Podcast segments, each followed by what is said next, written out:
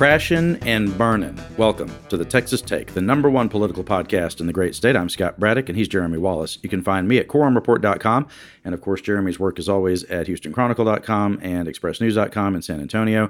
We're going to talk about the very, very, very special session and how it's sort of going out with a whimper, Jeremy. We'll get to that in just a little bit. People want to hear what we have to say about school vouchers, the school coupons, the uh, the border legislation, and all of that. But first, you made the trip to Houston to see former President Trump. He's on a Texas swing once again. He was in Dallas and Houston, right? Can you set the stage for us? What was the event like? Yeah, uh, he made a couple of stops, like you mentioned. He went to Dallas and he went down into Houston, where uh, he was having a rally at an offshore oil drilling engineering company, uh, right in the heart of Houston's energy okay. sector. And you can, you better believe the mm-hmm. word oil came up a whole heck of a lot of times. I bet it did. During the speech, he took direct aim, of course, at President Biden. There has never been a more incompetent, more corrupt, or worse president in the history of the United States than crooked Joe Biden. What he's doing, he is destroying our country. And the happiest person alive today is a man named Jimmy Carter. Because Jimmy Carter I would say, had a brilliant, a brilliant presidency if you compare it to what we're going through with this person.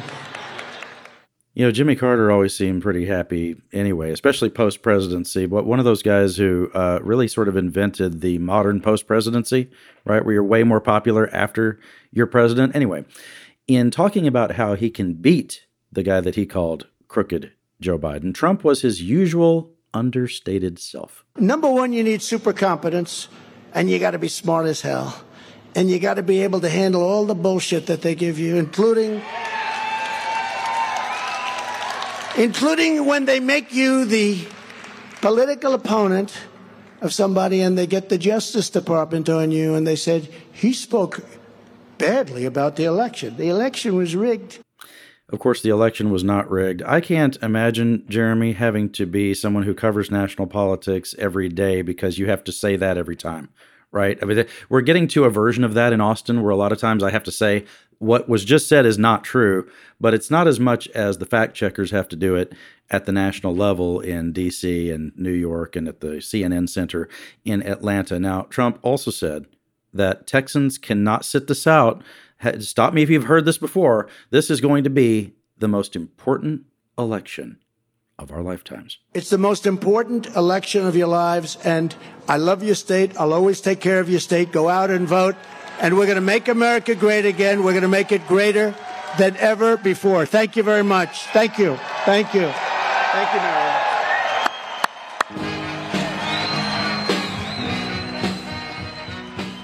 Some happy music there to wrap things up, but there was the very serious J6th choir at the beginning of the speech, Jeremy, something that you made note of. Now, this is the, the, the song that was first made famous um, when Trump held that rally in Waco. And you noticed what he said after the song concluded. Let's listen to that, and then I want to get your take on what you thought about it uh, as it was happening. Thank you very much. And you know what that was? That was, I call them the J6 hostages, not prisoners. I call them the hostages, what's happened. And it's a shame. And you know, they did that and they asked me whether or not I would partake and do the beautiful words. And I said, yes, I would.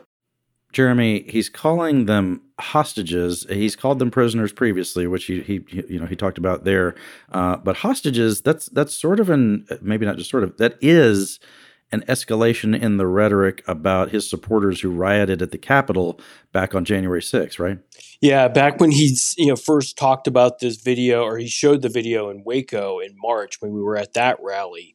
Uh, he didn't call them hostages at that time. But what we do know is like you know they uh, the, the people who put this music out or I, I used the word music lightly. uh, the people who loosely, put this, yeah. the people who put this out said these are twenty of the January 6 defendants. Uh, they won't say which ones all of them are. Uh, we don't have a full list of who they are, But uh, mm. so they've kind of made this presentation, and so and this isn't like I said, this isn't the first time Trump has used this video. Uh, he didn't have the video at this event; he just had the audio. Mm. So it's not the first yep. time. But what was so you know, it was just startling to hear that word hostages given what we're dealing with right now, as we know that there are American hostages in Gaza right now, right? Uh, mm-hmm. It just seems like the timing of using that phraseology for people who attacked police officers and the Capitol that day mm-hmm. felt a little awkward for me, if not a lot. Yeah. Yeah, I mean, it should be awkward. Right? It, you know, continues to be, and again, this is where I don't envy the national media at all having to talk about what this guy says all the time. Um, you know, some of the smartest people talking about the most outrageous comments all the time, 24 7, if they're covering Donald Trump. Um, but the whole thing about January 6th, politically, I think, in a large sense for the Republican Party, is that it speaks to this you know, giant part of the Republican electorate that just cannot accept that Trump lost the last election, right? That he is the loser He's not the winner, he's the loser. And the reason that that's important is not that, you know, Democrats can brag that they beat him and then call them losers. That's not it. It's that if you're a political party and your guy loses, it means you need to reevaluate what you're doing. Are, are you are you doing what it's going to take to win the next election or are you going to do the exact same thing that got you the big L in the last election? And it seems right now, and you know, Jeremy, that I appreciate how much you think that polling is always accurate, especially this at this point in the cycle. I'm just going to look at some. I'm just going to look at some of the numbers here. Um, I like to go to the real clear politics uh, averages, and I'll give you that just for the shorthand here. I'm not going to go through every poll that's been done recently, but the national polling it shows that Trump is so far out ahead of anybody else who's running that it almost seems like they shouldn't be running. Right? That he's at 60 percent if you take the average of the national polls, where DeSantis is second, and he, he's nowhere close. He, he's lucky to be getting to 14%. He's at 13.4% of what I'm looking at. Nick Haley, uh, Nikki Haley is at uh, 8.3%.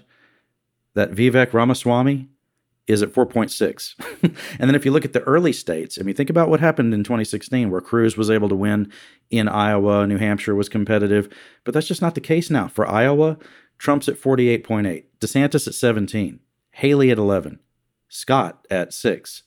New Hampshire, basically the same, 46 for Trump. And then the numbers look similar on down the line in New Hampshire as well. Um, and Republicans are lining up behind, you know, behind the guy who lost the last election. Now, I will say, in fairness, um, that the general election matchups right now uh, look pretty even between Trump and Biden, but of course those numbers don't really mean anything. A, a, complete we're about exactly one year away from the next general election. Republicans lining up behind this guy, but you also uh, you know did write about the fact that that you know the, there's a difference between what the donors are doing right now and what the voters seem to be uh, preferring in these polls, right? I mean, here you have Trump talking a lot about oil, as you mentioned. He's in Texas. He's going to talk about oil and gas a lot. Uh, but some of the big donors in Texas, you know, be they uh, those billionaires out in West Texas or, you know, some of the millionaires and billionaires in the Houston area in the oil and gas business, they're splitting their donations now, right? Yeah, absolutely. And I think that's, you know, anytime I'm doing a story, I always think about like, what is the second why of a story? And so what I mean by that is, you know, first you ask yourself the question of why is Trump here? Well, he was Trump, he, Trump was here because he wanted to, you know, talk about oil and, and, and, you know, try to get into that industry a little bit more. Well, what's that second why? Why does he have to do that now? Well, he has to do that now because Ron DeSantis and Nikki Haley just did fundraising runs into Midland. And it turns out both of them right now are out raising Trump in Midland and in Houston. I know that sounds crazy, right? Like, how is that possible? And even some of the people who have given to Trump in the past are now giving to DeSantis and Haley, clearly looking for another alternative. And kind of and put that in the context of like, okay, so you know that is all happening as Nikki Haley is starting to rise in the poll, uh, and, and particularly in Iowa and New Hampshire. Remember the, the nationwide polls on uh, primary they're just garbage because they don't mean anything, right? right? Mm-hmm. the the, yeah. the most important thing right now is what happens in Iowa and what happens in New Hampshire, and and and those numbers you just mentioned in those two states. Look at what those polls are finally showing for the first time. Trump is at fifty percent or just below it that means there's 50% of people who are not saying they're going for Trump yet. And now the question is will somebody coalesce uh, or, or, be able to coalesce around that kind of thought process. And so what you see as Haley starts to kind of rise up, uh, like she'll have two shots at this. The way I kind of see it, uh, Nikki Haley is like if she, if she keeps improving, she get and is just competitive in Iowa. And certainly, if she finished second in Iowa, that would be a big win for her. But then she goes to New Hampshire, where she's doing particularly well. Uh, that gives a much better shot. And remember what comes right after that South Carolina, her home state. So, you know, you have a three week period of time where the whole race can turn really quickly. We've seen Iowa, you know, in years past just being fickle. You know, they, you know, Trump didn't even win the majority of the vote there before. You know, it's like right. just remember, it's like it's like it's a place that like he may not win it again, but just because of the way that thing is structured. So that that's a long way to say there's a runway there for Haley and DeSantis still, despite what you know the polls look like right now. There's an avenue there, and this is when people start tuning in more. This is now when mm-hmm. both DeSantis and Haley have ads up, and I think it's getting more serious. Which is then, so why is Trump here? Well, because he needs to stop that from happening. He needs to stop the fundraisers from funneling money to them, you know, and mm-hmm. continuing their ride. Because if they have money to go on TV, they become more of a challenger.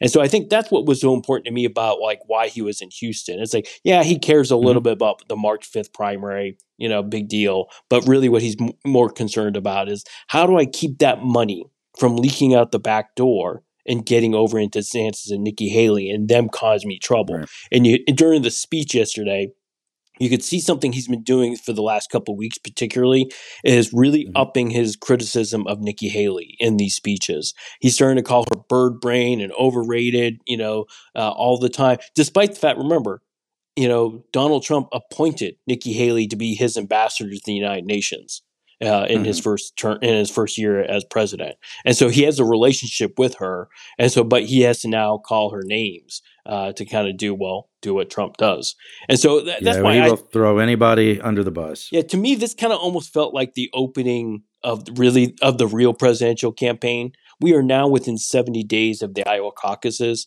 And if anybody's going to take out Trump, they better figure out a way to do it now. And you just see at this time, this is where Haley is starting to surge past uh, Ron DeSantis uh, in that second place spot, certainly in New Hampshire, and starting to challenging it in Iowa. And if that breaks for her, again with South Carolina as the backdrop on that next run, mm-hmm. you know, she could be in a much better spot than I think we can see right now. Watch for, watch the space for the next couple weeks, and we'll know for sure. Yeah. Yeah, and speaking of fundraising, after the event that you attended there, there was one of those high dollar fundraisers in Houston uh, at the new hotel owned by uh, Tillman Fertitta, that uh, that Post Oak Hotel, which I have yet to walk through because I have some objections to spending money with Tillman Fertitta. But uh, at that event, who was on stage? Birds of a feather. Um, you had uh, Lieutenant Governor Dan Patrick, who of course uh, put out a tweet yesterday about how he was on the plane from Dallas to Houston with Trump. He didn't. He did not include um, a picture of the crowd, but he said that it was standing room only. That you know, people of course are pumped up to uh, to see uh, Trump. And who else was there at the Post Oak Hotel? Attorney General Ken Paxton. Of course, Paxton, like Trump, faces his own legal issues. And also in Houston this week, he found out when his trial is going to be. Paxton finally going to go on trial in April for these charges on securities fraud that are about a decade old at this point.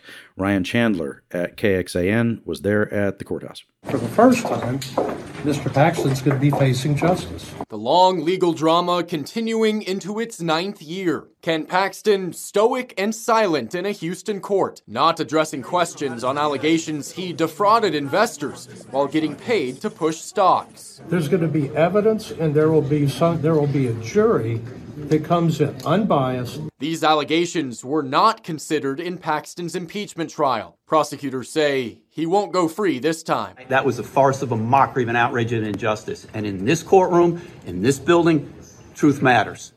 Brian Wice, there, one of the special prosecutors, at the end of the report, he said it was a farce of a mockery of a of an of a miscarriage of justice, something like that. It was quite a quote. I, I, saw some people trying to type that out on Twitter. It was a lot uh, in one sentence. Um, the prosecutors in that case also said, Jeremy, that the, and they were just taking a direct swipe at Dan Patrick.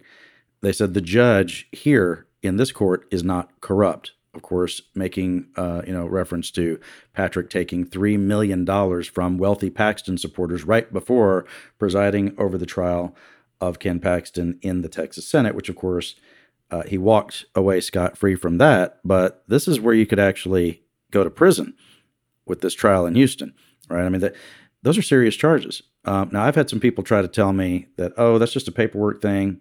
That doesn't happen very much, uh, you know, in a in a way that ends up in a in a criminal courtroom.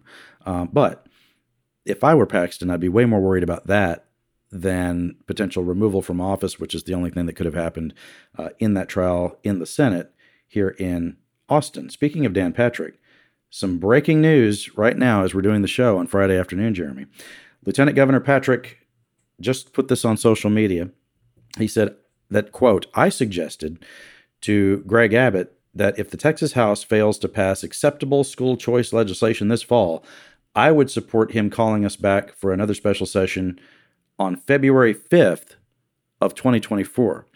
Sounds like Patrick, just like the members of the House, are t- they're all tired of being here. I don't the the chatter out of the governor's office is that if there is no agreement on a quote school choice bill by the end of this special session, which I'm going to take a bit I'm going to take a big gamble here on the show, Jeremy, and I'm going to say it's not going to happen by Tuesday. I'm, I'm going to tell you that a school a school voucher bill is is dead in the water. I had a I had a Republican, a top Republican, text me two nights ago and said that the quote choice bill that that's six feet under, close quote. That that's done done for here in this deal. Now, as recently as this week, Governor Abbott was saying it could still happen, which just sounded to me like a hail mary, desperation. At one point, the governor put out a statement saying that he quote had a deal with Speaker Dade Phelan in the House on a school choice bill that would also include a school finance package. Um, you asked him about it at a news conference. Was this the uh, was this the news conference about Texas being best for business? Is that what, yes? Is that was over that the focus? The, okay. Yeah, over at the governor's mansion, and of course, there's no way we're going to let him not answer questions about you know the school choice program. It has been the thing that he has tried to get over the finish line all year. He he really started pushing this in January and now it's November, and the votes are exactly the same in the House, as far as I can tell. Here's what the governor said when you asked him about whether this can still get done during the special session that concludes at the beginning of next week. Uh, given the state of the voucher. Jeremy, I, I will tell you, we are on track uh, to ensure there will not be another special session. There is enough time uh, to get everything done that we want to get done, that needs to get done, to avoid a special session. Uh, and uh, especially with uh, what I think will be the, the bill that will be coming out of the House later on today. I think that it, it, will be embraced because so many legislators have so many wins in the bill that will be coming out today. I think that we are on a, on a timetable where we should be able to conclude everything that needs to be achieved this special session. Would you describe his face while he was saying that as a straight face? yeah. That he yes. was saying that with that he was very serious when he said all that. Well, number one, no bill ever came out from the House that he's talking about. No language came out that was different from what they had proposed before. That's the first thing. Second thing, the House did something interesting, which is that they are going to just quote stand at ease until Monday or Tuesday. They didn't even adjourn for the day. And this is, you know, legislative language, but it's kind of interesting. Uh, usually they would adjourn for three days and come back. Under the Texas Constitution, when the when the legislature is in session, if either the House or Senate is going to be gone for more than three days, not on the floor, then they have to get permission from each other. They have to get permission from the House and Senate. Uh, the, House would have to ask the Senate or vice versa. I don't think the House and Senate are in a mood to give each other permission to take long weekends at this point, uh, you know, as angry as everybody is at each other. But just a week ago, um, Abbott had said that he was really close in the Texas House, that he had moved votes, that he was hearing from Republicans who have heard from their voters who are very concerned about this and they want to see school choice become the law of the land in Texas. I'm here to tell you that, contrary to what you may be reading in the newspaper, we are closer than we've ever been. My team today, yesterday, the day before last week, my team, as we speak right now, in the governor's office, they're working with the Texas House of Representatives to hammer out a deal that will deliver school choice for you, your families, and for all Texans across our state.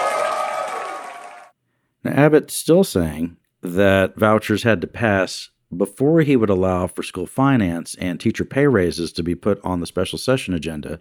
That's where he was last week. Now, vouchers didn't pass, but he went ahead and put those issues on the special session um, agenda this week.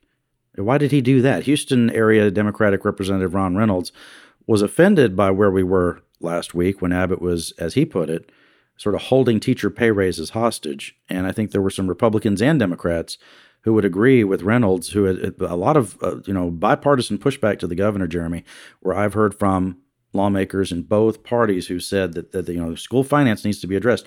We saw that the Speaker of the House at the beginning of this special session had said that vouchers have absolutely no chance in the House if there's not also increased funding for public education. Here's what uh, Reynolds said on WFAA in Dallas. The governor uh, it's been clever to say, hey, if you guys pass vouchers, you can get teacher pay. We want our teachers to get a, a pay raise, and we are very desperate because our teachers are woefully underpaid. But if it means passing vouchers, then we won't do it. So there's no compromise. We will not compromise by any means for vouchers in this special session, in the next special session, in another special session. We're hard line knows there's no compromise. There's no deal.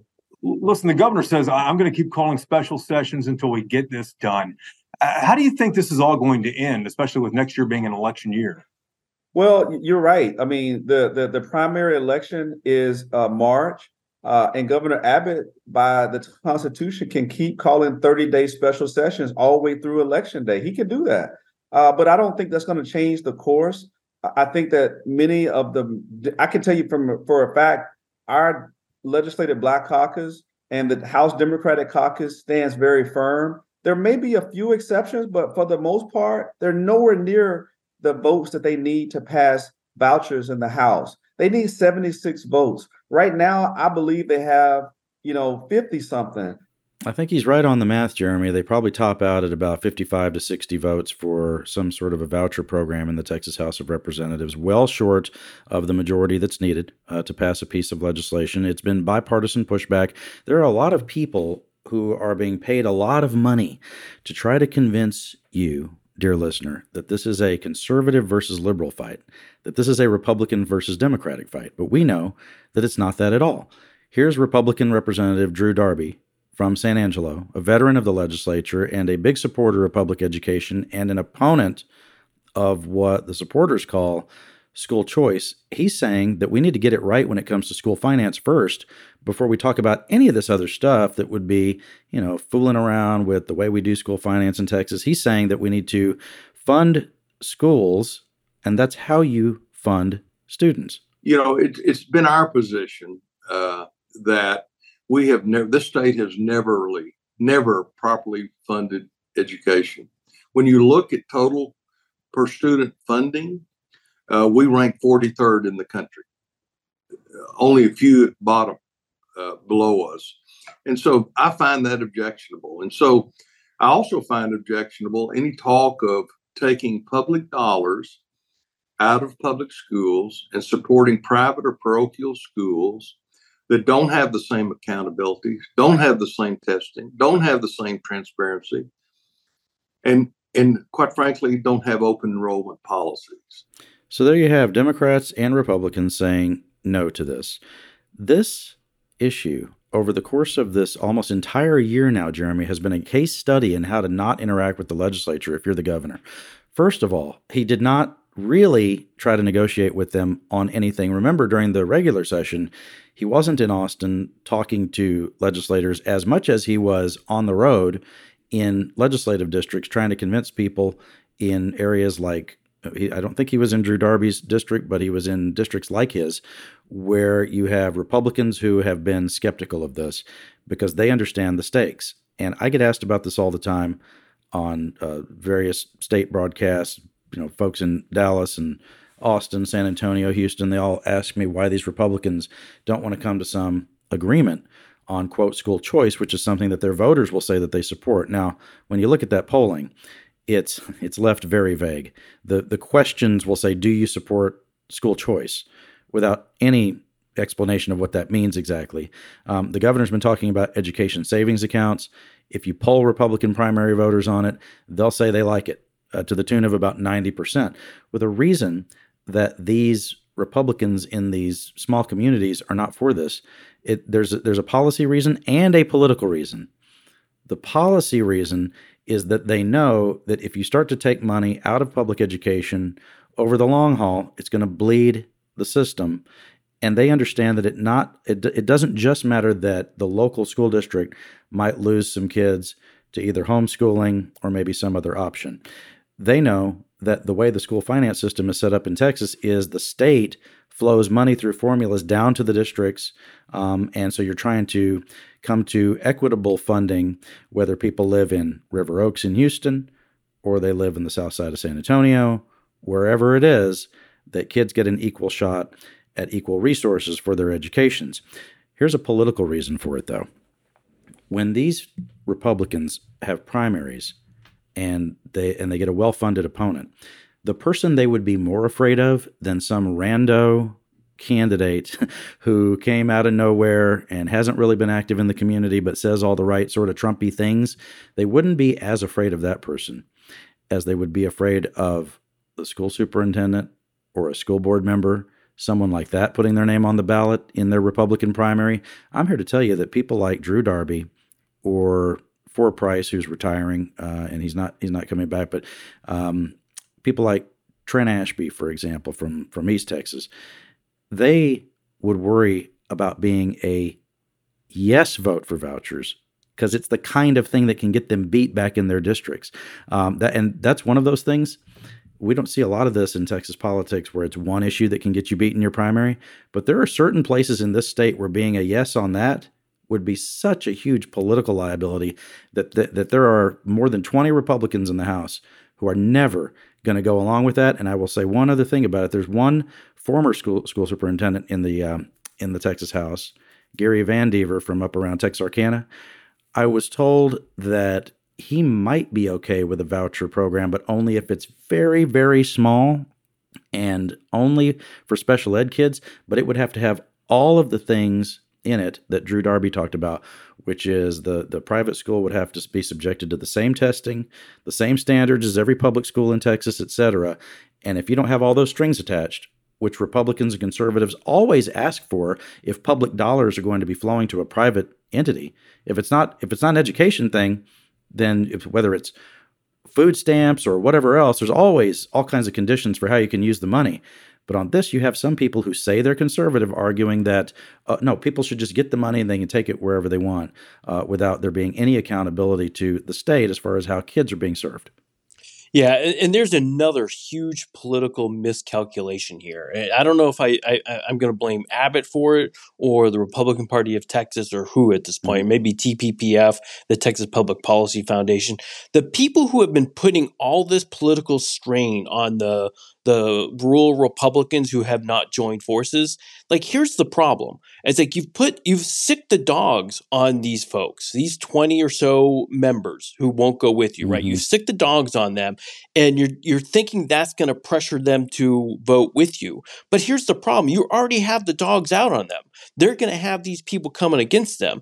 If they were to cave in and then do what these folks want to get done, then they make enemies doubly with their school mm-hmm. superintendents and their school districts. And so now you have a two front battle of twice as many people now who want you out of office. There's no political incentive for them to change their position once you've started to call them out publicly and start mm-hmm. making their lives miserable. And that's kind of what's been happening. As Abbott's gone to some of these districts, he specifically targeted districts with members in it who had been opposed to a school voucher program or his ESAs or whatever you want to talk. They handed out mm-hmm. flyers at these things with the TPPF. and so they called mm-hmm. basically they they basically had already fired up people to vote against these guys. You can't put that back in the box. Like that needs Right. to be your last, you know, you know, eh, turn in the political fight. It can't be early on and then now try to convince them to switch over so they will commit essentially political suicide. Because you're not going to win if you have the, the both the school voucher people and the anti-school voucher people against you. right. That's kind of what's happened now. Like, there's no political way for them to move for you, even if you wanted them to. They can't get there. And so I think that's a major, crazy political miscalculation. I'm not sure who advised who on trying to do that, but it just doesn't make any sense, like for any of these people. And and uh, and going back, it's like what I thought was kind of like a, a little amusing about that Mm-hmm. event at the governor's mansion where the governor says, "Hey, we're close. We're going to get this done." Yeah, yeah. mhm. And then, so what does he do later that day? Instead of going over to the legislature to, you know, to deal with these opposing factions and kind of smooth things out, he hopped on a plane to the Middle East to deal with Middle East peace rather than take on the Texas legislature right now, where Mhm. Dan Yes. Patrick and Dade Phelan are, you know, dropping, you know, all kinds of crazy comments about each other on that. Yes. And so it, I, I think that kind of told me a lot too. It's like instead of Yes. dealing with the the legislature, hell he out. picked a war zone. He picked a twenty thousand year old war zone to go a hang out in. war zone. yeah. yes. Wait, wait. Well, and I was, uh, you know, I was going to give you, um, you know, just sort of the overview of the masterclass that Abbott has given all of us when it comes to fumbling the ball at the Texas legislature. First, it was doing those pro voucher rallies in the districts of members who have not been for this. I'll I'll mention this again at one of those events in Corsicana, where one of the Republicans uh, who has been against vouchers represents the area, Cody Harris, who I think is someone who might be convinced to go along with some form of a small voucher program. At that event, Abbott was shouting at the crowd to call your state representative and tell him to support my program. But the state representative was sitting right there.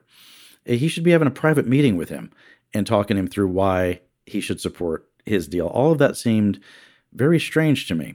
Um, remember earlier in the year when Governor Abbott went on his veto spree at the end of the regular session, vetoing almost a record number of bills. Uh, The only governor who vetoed more was Governor Perry back during his uh, first uh, special session or his first uh, session as governor uh, after George Bush had ascended to the White House. At that time, my publisher Harvey Kronberg called it uh, the drive-by vetoes because Perry never said he was going to veto any of these bills, and then all of a sudden he vetoed a bunch of bills. And you know how when he when the governor vetoes bills, there's a there's a basically a letter from the governor that says why they vetoed the bill. And at that time, it was so sloppily done that some of the veto messages didn't even go with the bills. That that, that it wasn't even about the same topic. It, it, it was just you know he was vetoing a bunch of bills.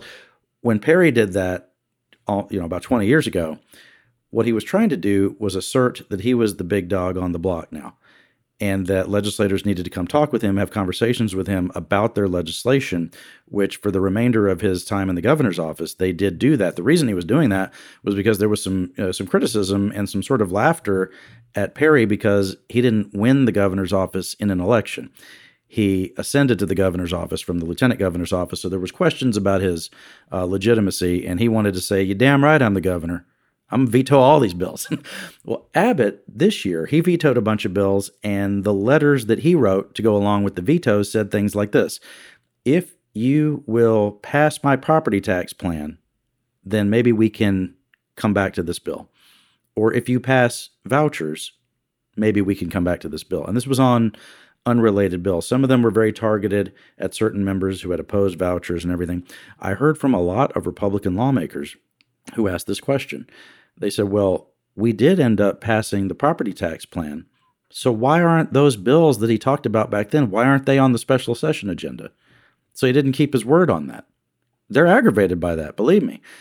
He also, remember, kept saying that he would not, we just talked about it, he, that he would not add school finance to the agenda unless vouchers passed first.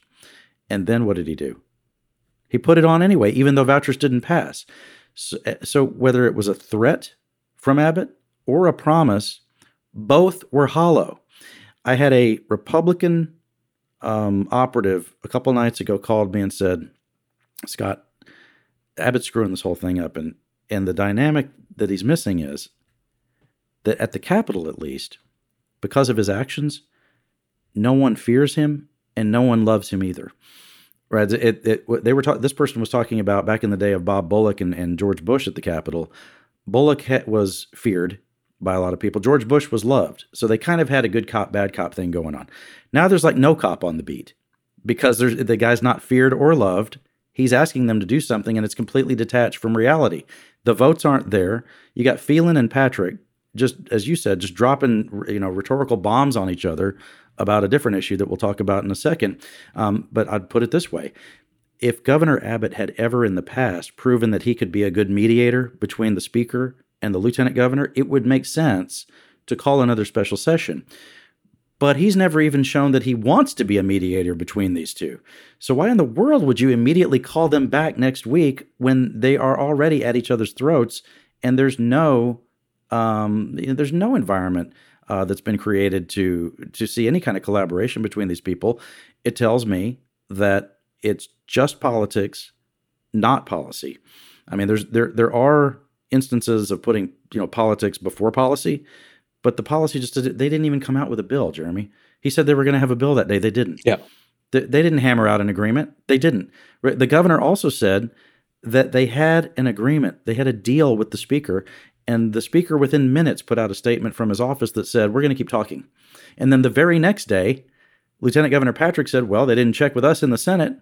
So that's not, you know, obviously, but his negotiating partners didn't you know know about this supposed deal until he said it in a press release, and I guess a, version of it at that uh, at that deal with you uh, at the governor's mansion. Um, I think this is very cynical. I think when the governor said that there was a deal, he was betting that his voice as the governor would be the only one that mattered, that people would trust him, that, that, that, that the public and primary voters would trust him, that there had been a deal. And even though there wasn't a deal, if Phelan said that there wasn't a deal, then those primary voters wouldn't trust the speaker. They would trust the governor that there had been one, and that now the speaker's the one who's backing out of it. But that's but the reality is there was no deal for him to have announced. Well, and, and think about the, uh, the the if you want more drama in the situation, you go back to what you know Dan Patrick said. If he does want them to have uh, the next special session in February, you know, why would you mm-hmm. do that? It's like it's not just because people are tired and want to go home. Uh, it's also because that will be primary month. You know, the you know we already talked about that March. You know, primary is sitting right there, and so early voting and absentee voting will be underway. But to me, it's like again that adds to the same kind of problem. You know, we're just like you're putting pressure on people who can't move to your side anyhow, and now you're going to do an election cycle. And if they win their you know re-elections, guess what? You're never going to get it then. It's like, and so you've just kind of set the stage for, you know, while you're trying to embarrass the Republicans who aren't voting for school vouchers, you may do the opposite, which is solidify the opposition if they, you know, hold mm-hmm. on and win their primaries. And so I think that it's, it's a weird calculation there. And, and, and look, and I'd be remiss if I didn't go back to remember a couple weeks ago when we had Greg Abbott on this show saying that he's on the one yard line on school choice it's like it. Mm-hmm. Look, he he is actually like he joked about it at the time, but he literally is in the same spot now where the Texas Longhorns were against Oklahoma. It's like he's now right. tried to run the ball yeah. the same darn way. He's done it over and over again, up the middle, over and over again, and like it's just the wrong play. you need it. Like he said at that time when he used that analogy that he was going to f- find creative new ways to call plays that will make mm-hmm. sure we get over that one yard line and not you know, do the same mistake Texas did. Well, that's not what happened here. It's like it's the same kind of play. I would say, all right, well, embarrass the 20 r- rural Republicans into mm-hmm. liking mm-hmm. this. Oh, they're not doing it? Okay. Well, embarrass the 20 Republicans who won't right. go with us again. It's like it's the same thing over and over again. At some point, you've got to change what you're doing uh, yeah. and just realize this is not, again, it's like I, I've been around politics long enough to understand this is 101 stuff. These guys can't come to you now because of what you've done. You've got to Right. figure out something entirely different because you've painted them in a weird corner where they have there's no incentive at all for these rural Republicans to join you now. It's like Mhm. unless you promise them something completely off the books. So I just I just don't understand where we're going at this point. Well, and be- because of that, we I reported out at quorumreport.com this week, and I mentioned it on the Chad Hasty show uh, out in Lubbock and Wichita Falls and everywhere that he's on the air now. That guy's building a radio network. Um, I have heard. I don't agree with this, but I have heard from some Republican lawmakers in the House who privately will say that because of the dynamic you're talking about, Jeremy, that some of them don't believe that Abbott even really wants a voucher bill on his desk. That he wants this as a campaign issue against them, and he wants to be, you know, he wants to be on the stump about it, talking about it, but he doesn't really want it to pass. And the reason they're saying that is because of what you said. He's not doing any of the things that you would do if you actually wanted to pass the thing. In fact, in some cases, he's doing the opposite. Now, it's my opinion that he does want the bill and he just doesn't know how to do it. That he has no clue how to na- navigate something like this. He thinks he can do it through threats and cajoling and promise, you know, promising certain things. But I'll t- there are members of the House who remember what I'm about to say. In 2015, when he was first elected governor, that first session that he was in the in the central office at the Capitol, you remember one of his signature issues that year, Jeremy, was he wanted an expansion of pre kindergarten programs in Texas. And at the time, I wish I was making this up, some people within the grassroots of the Republican Party and some of the third party, uh, you know, right wing enforcement groups like Empower Texans and it would be the Defend Texas Liberty PAC now. The, these it's always the same groups. They just changed their names. Some of those on the right, some of those activists were calling pre kindergarten programs, quote, godless socialism, close quote. They were all accusing Abbott of pushing godless socialism on four year olds. And so you had you had Republican members of the legislature who were very nervous about that because you have some of the activists in this state who get involved in those primaries and can, you know, contribute to their losses in primaries. Well, Abbott had a meeting, a private meeting with the House Republican caucus. And the reporting out of that was that they, and this is what Republicans who came out of that meeting, uh, they told me, and they told uh, our publisher Harvey Kronberg at Quorum Report, they said that Abbott told them that if they would vote for his pre-kindergarten program, that if they got any pushback in their primaries, that he would be there in their districts to help them in their elections. And all of them complained later that they voted for it. They they kept their part of the deal, but then Abbott was nowhere to be found.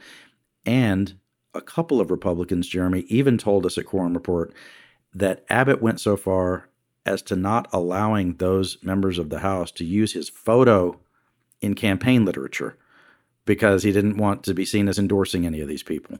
And so he was nowhere to be fa- he promised he would be there for them and he wasn't. Then if you go another primary cycle, you know, 2 years after that, you had Abbott campaigning against some Republican members of the House who he was displeased with for a variety of things, mainly because they questioned his executive authority. Lyle Larson, a former representative from San Antonio, and Sarah Davis, a former representative from the Houston area, from West University. Both of them had Abbott show up in their districts and give. I was there for it.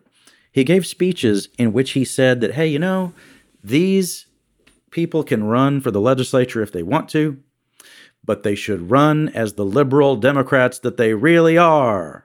This is what he's saying at these rallies, and it's you know a small little crowd of people who are kind of amped up. Well, guess what? They both won their races anyway. Only one of the candidates that he supported in that uh, primary, Mayes Middleton, won his uh, seat in the Texas House down in Galveston. I would say that's just because Middleton outspent everybody. The guy just has endless cash, um, and it wasn't because you know Abbott was supporting him though. I'm sure it didn't hurt, but but that guy was going to probably win anyway.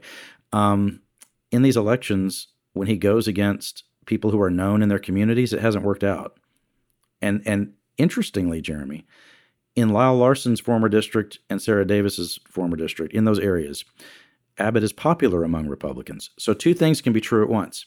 And, the, and Republican members of the House and Senate who are listening to this, and I know almost all of them do, if you don't remember anything else I said during the show, remember this.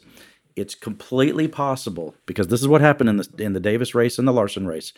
It is very possible that people in your area love you and they love Abbott too.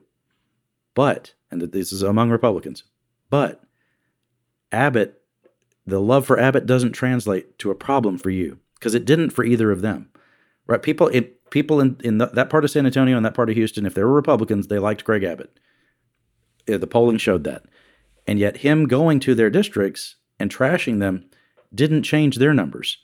Because guess what? Even though they like Abbott, they know their state representative. If they're a you know, voter in a Republican primary, they know them because they're in the community. And they knew that the th- those voters knew that the things that Abbott was saying were just off the rails, that that didn't make any sense. In fact, when I was there uh, in Houston and San Antonio for those races, people would, you know, Republican voters would say, Where's he getting this from? Why is he even so mad at them? Didn't make any sense. Those are people who would have voted for both Abbott and their incumbent state rep. So just because he's mad at you about vouchers, that doesn't mean that that's going to translate into you losing. In fact, it'll probably be the opposite. People will say, "Oh, you know, he's just on a tangent. Don't worry about that," and uh, they'll go on down the road. Now, I don't know if he's going to put money behind some of these challengers, like real money behind some of these challengers uh, to some of these uh, incumbent Republicans. But I would also say to one of the points you made, Jeremy, about how these guys are really dug in about their positions now. Some of them also now have candidates announced against them in their Republican primaries. And so they're doubly, you know, dug in.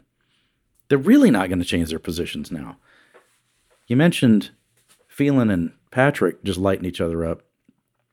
And I think I should do a dramatic reading of some of the things that were said between Patrick and Phelan. What do you think? Yeah.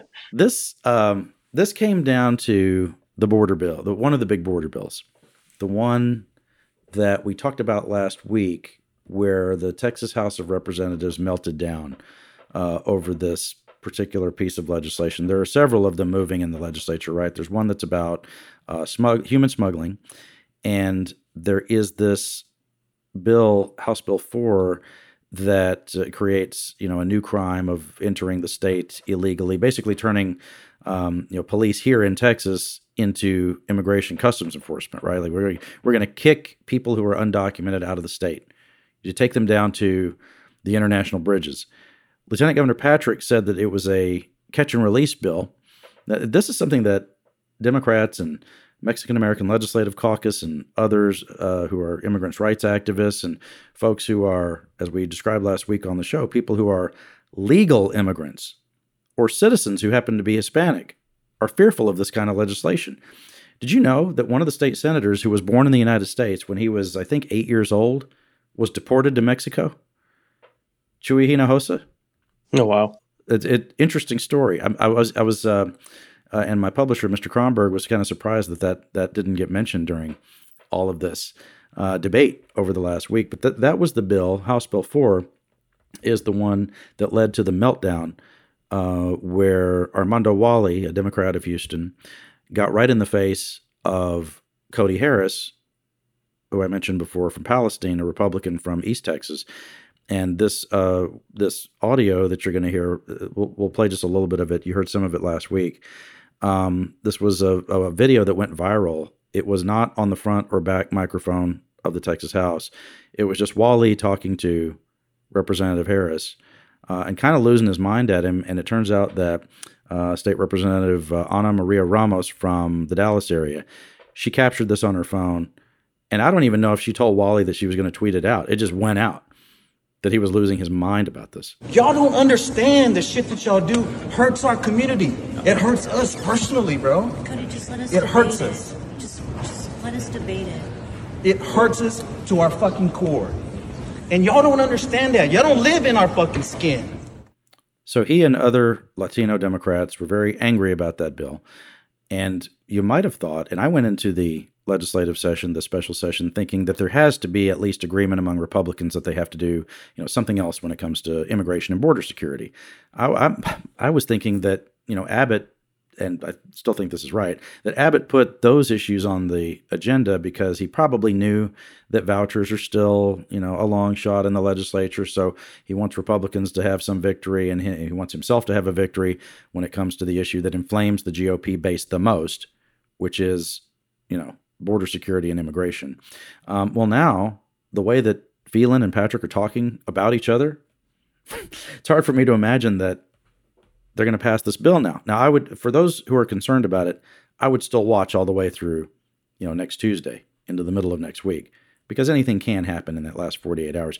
I'll put it this way, Jeremy, the governor said to you that there's enough time to get school choice done in the session.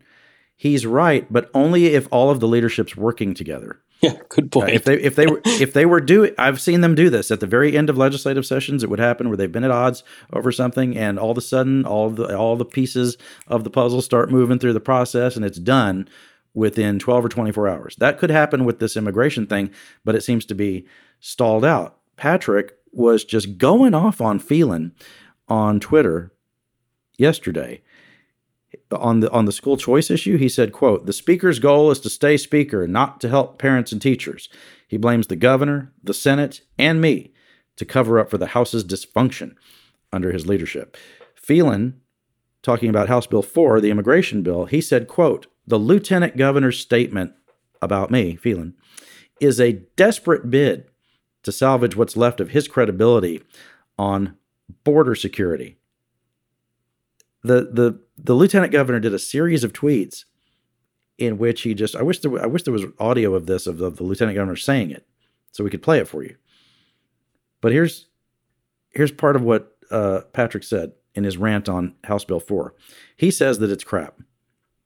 The short version is he says it's crap.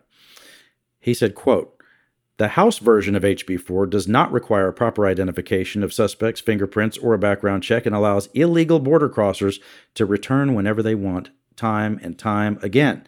Even if returned to the border, this policy would allow unidentified hardened criminals and terrorists to slip through the cracks and cross the border over and over again. To which Phelan said, Patrick, quote, Patrick's baseless critique of House Bill 4 is a transparent attempt to deflect from his chamber's own impotent response to the growing crisis at our border. A crisis demanding decisive action, not the ineffective strategies being peddled by the Texas Senate. Close quote. This, I think, Jeremy, is the best case for Abbott to not call another special session if he really wants to see anything happen on any of this stuff. It's got how did we get here? Remember, the entire special session started the very first day before they even gavelled in, started with Patrick saying that the speaker should quit. Yep. Right. He remember he he said the speaker should resign before the House gavels in so they can pick somebody else. And that was in response to Phelan calling out Patrick for taking $3 million from wealthy Paxton supporters. And those supporters, the guy who runs the political action committee for those supporters, had met with a known Nazi sympathizer. And on the very first day, we played the audio right here for you on the show. You had Dade Phelan saying that I'm not the one who met with Nazis and their sympathizers. That's someone else's problem. Well, he meant Dan Patrick. So if anybody is surprised here at the end of all this that school choice didn't have a shot anyway, and it just made it even worse that these guys are fighting with each other. Um, if anybody's surprised now, I guess I kind of, I actually, Jeremy, I don't see a lot that surprises me anymore. I'm kind of surprised that they're not setting all that aside to just do a border security thing because that is what all their voters want. I, I think these border bills are way over the top, inappropriate, and really offensive to a lot of communities in the state. I don't support this at all. But let me tell you something the hardest right voters all want something like this. And so for Abbott Patrick and Phelan to not get on the same page, it speaks to what's going on in Austin is the leadership is absent. You said it. He swore he had a deal on vouchers and Skip Town. I'm cynic- I'm cynical enough to think cynical enough to think that Abbott and his political consultant sat uh, in a room somewhere and they talked about this. Said, where could we go that's thousands of miles from the Capitol and that no Republican would ever criticize us for going there. He, he gets two two things out of it. One, nationally, of course, people are interested in seeing the governor of Texas go to Israel. And number two, you're not going to see Phelan or Patrick or anybody criticize him for going to Israel. Right? The timing of that is fascinating. Um, and I had one one Republican after another saying that, and I'll just tell you what they told me that that's bullshit. that if he really wants to work on these things, uh, uh, border security, his school choice thing, he'd be in Austin. He could he could do all sorts of things to support Israel. He doesn't need to be there. He he needs to be here. He's the one who called the special session. Nobody Patrick didn't call it, Phelan didn't call it, none of the House members or Senate members called it. He's the one. So show some leadership. Well, but he's not doing that. Well, and, and, as we've talked about, it's it's not just the bad blood coming off the Paxton uh, trial, which obviously was there going into this special. But remember, during the regular session, you know, we have moments where Dan Patrick's holding fistfuls of dollar bills and calling Dade Phelan names on television. California Dade. California yes. Dade, yeah. And, and and and there was points where you know Dade Phelan, you know, was you know completely ghosting him and not meeting with him for most of the first part of the session, despite Patrick asking for meetings, you know, time and time again from them, and like Phelan wouldn't do it. And so this is what Abbott was calling back to the to the legislature. Like, look, maybe when he comes back from Israel, which I think he's back already, but you know, okay. one of the things he probably might want to take a, a kind of a, a, signal from what he saw in the Middle East is maybe what he needs is a cooling off period, like where he yes. just like has these people like let them go home, call yep. essentially a ceasefire between Abbott and and Phelan.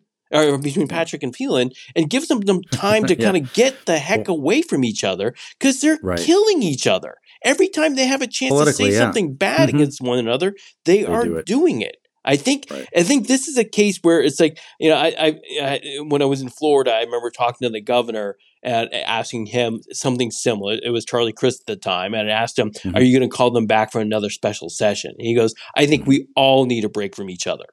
And this right. might be the classic moment where everybody probably needs a break from one another. The tensions are too high. If you can't even get a border security bill out of a Republican dominated legislature to a Republican right. governor, what mm-hmm. is, what is happening here? And so so you end up Abbott's in this position where you know, his voucher bill, he's probably not going to get it. The border bill yep. might not get it. The stuff he right. asked for Colony Ridge, he's not going to get it because mm-hmm. there was nothing there to begin with. Right. Uh, right. Teacher pay raises he just added, not going to get it. Not so at some right. point, you have to ask yourself, what have you just walked yourself into? Now Abbott is kind of going to be in this spot where he kind of looks like he called everybody in for this event that nobody could get anything done with. It's like, at what point does that speak to his leadership, as you were talking about before? If you're going to call them in, you better have a plan to get this stuff to the finish line. You can't right. be doing it on the fly when you have members who are really mad at each other. It's like they can't be the go between. There is no go between between you know Dade Phelan and Dan Patrick now that clearly is getting stuff done it has to be Abbott, and Abbott's not volunteering for that role. He's not doing that, and probably no. for good reason. It, I'm not sure if well, I'd want to be between those two guys right now either. But you can't call them into a special session, ask them to do stuff together, and then be surprised that they're not doing stuff together because they kind of despise each other right now. That's the only thing I'm getting out of their Twitter feeds right now. These guys just don't like each other, and they like each other less than I thought they didn't like each yeah. other a month. Yeah, ago. you already thought they were. They, you already thought that they hated each other. These guys just yeah, everybody knows somebody who rubs them the wrong way, and these people they they just don't like they fundamentally don't like each other. Uh, the other thing I would say about it is whether I like it or not, because people will say, "Oh, Scott, you know, um, you're probably just aggravated that the legislature has to be there all the time now." Whether I like it or not, here's the proof uh, in the pudding it's not effective. If you if you don't have a real debt, let me think about this. If you're an employer or you're an employee somewhere in a business, this is an easy way for people to think about it. If you don't have a deadline for people to get their work done, it doesn't get done. Right? So if you at the end of the legislative session, if you say we're going to have one special session after another after another after another until this happens, what you're doing is you're not giving the people in the process a deadline to complete their work. The way we've always done this in Texas prior to Abbott, and that, that doesn't mean that there were never special sessions before, but they were treated differently. Abbott is calling the legislature into special sessions in perpetuity as if that's a strategy to get something done. He could have learned earlier this year, like we all did on the property tax debate, that not having a, a real deadline to finish the work meant that they didn't finish the work. You remember at the very end of the session, we kept saying, well, he's just going to call them right back for, a, for, you know, for a property tax special session, which he had made clear that he was going to do. And that's the kind of thing, Jeremy, where they should have been able to do it in the five months during the regular session. Patrick, Phelan, and Abbott all agreed that something needed to be done on property taxes. There's no reason that two special sessions had to be called for that, other than Patrick and Phelan, as you said, not liking each other and not working together. There should be consequence for that failure. It should be that the governor would want to have the last thing he would do be to say, Hey, I'm going to call a special session. He should be involved way before that. He should be rolling up his sleeves, talking to those guys, getting them in a room, and saying, Guys, this is the thing that all of us promised that we were going to do. Every one of, and, you know, Republicans and Democrats, liberals and conservatives, all agreed something should be done on property taxes. They were arguing about the details of that. Important details, but details nonetheless. When you get to something like school vouchers, which has never seriously been considered by the Texas legislature, as you pointed out previously, Jeremy, Governor Bush couldn't get it done with a very limited program. Same thing for Governor Perry. These were people who worked a lot better with the legislature than, than Governor Abbott. They still couldn't get a small program done. And to think that it's a strategy legislatively to just say, I'll just keep them in Austin forever. No. People are, let me tell you something, Governor. I know at least his staff listens. The members are giving you the legislative finger. They're tired of this. They're done with this.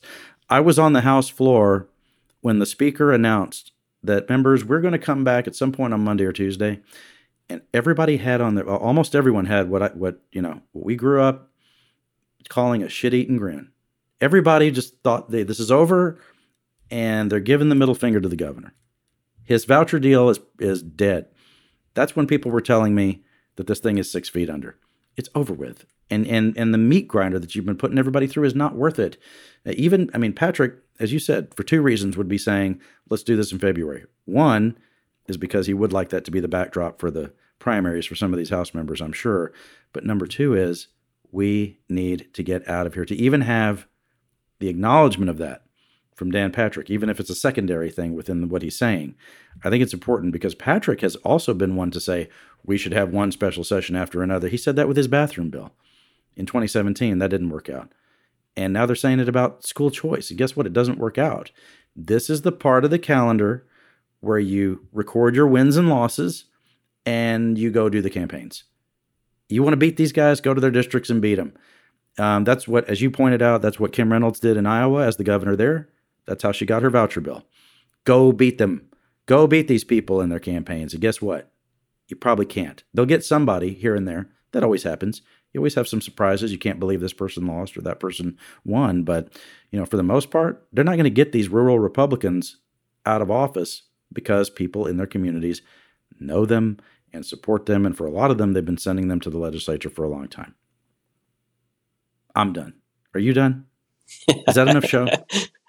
yeah, I, I think we'll, we'll, take our own advice want, and like give a, a, a, how call a ceasefire. we have a deadline here, which is we do the show for about an hour and then it's done. And then we give a deadline to send this audio over to the governor's office, Evan. And then we give the audio over to Evan and he puts the show together and there's a deadline. It's going to come out on Friday evening. This is what we always do. People people like consistency, governor you know they want they want consistency in their schedule consistency in their programming in their legislating in everything. Now if you haven't voted i should say go vote right? I'm going to go vote as soon i need to do that. This is the last day that you can early vote. By the time the show comes out uh, i think the early voting will be over. So but you can still vote on tuesday. And don't vote uh, without being informed. You know if, you, if you're voting on this uh, people forever have said if they don't understand a proposition that's on the ballot then they just leave that one blank I support I, that, but well, I would say I support that, but I would say that you can get informed on all of them pretty quickly. The League of Women Voters, for example, has a great guide uh, that you can find. I just punch in uh, Texas League of Women Voters, and their guide is really cool, Jeremy, because it get for each of the propositions, it gives you the arguments for and against it, so you can kind of figure out what you think about those things. Yeah, and I was going to add actually the Houston Chronicle and the San Antonio Express News both have guides on the constitutional amendments too. That is worth your Read time. I used it, felt a lot better about some of the uh, constitutional amendments I had kind of forgotten Mhm. were on there. So I, I really, you know, at the risk of being a homer, uh, really, you, you know, check out that Houston Chronicle voter guide. It, it really is good. check them all out. I mean, I, I don't want people to be uninformed. So if you if you really don't understand the proposition, don't vote on it. I have always given people that advice, but but there's no reason to not be informed. You've got all weekend to read about it, right? This is not an unsophisticated audience. Y'all can figure it out. Okay. All right. That's enough show. That's enough advice. That's enough bitching from me. I can't wait for the next legislative session, Jeremy. Clearly. Uh, well, that's. I guess we'll be talking about that come next Friday. All right, Evan Scherer is our producer. My thanks to him. You can check out uh, Jeremy's newsletter. I believe he's got a full write up on that uh, Trump J6 thing coming out uh, this evening. You can check that out. His uh, link to sign up for his newsletter is the pinned X post. It's the pinned tweet. Uh, on Jeremy's um, Twitter account, his X account, which is at Jeremy S. Wallace. You can follow me. It's my name, Scott Braddock, at Scott Braddock on X. I'm getting used to that. Uh, subscribe at quorumreport.com, HoustonChronicle.com. We'll see you next time.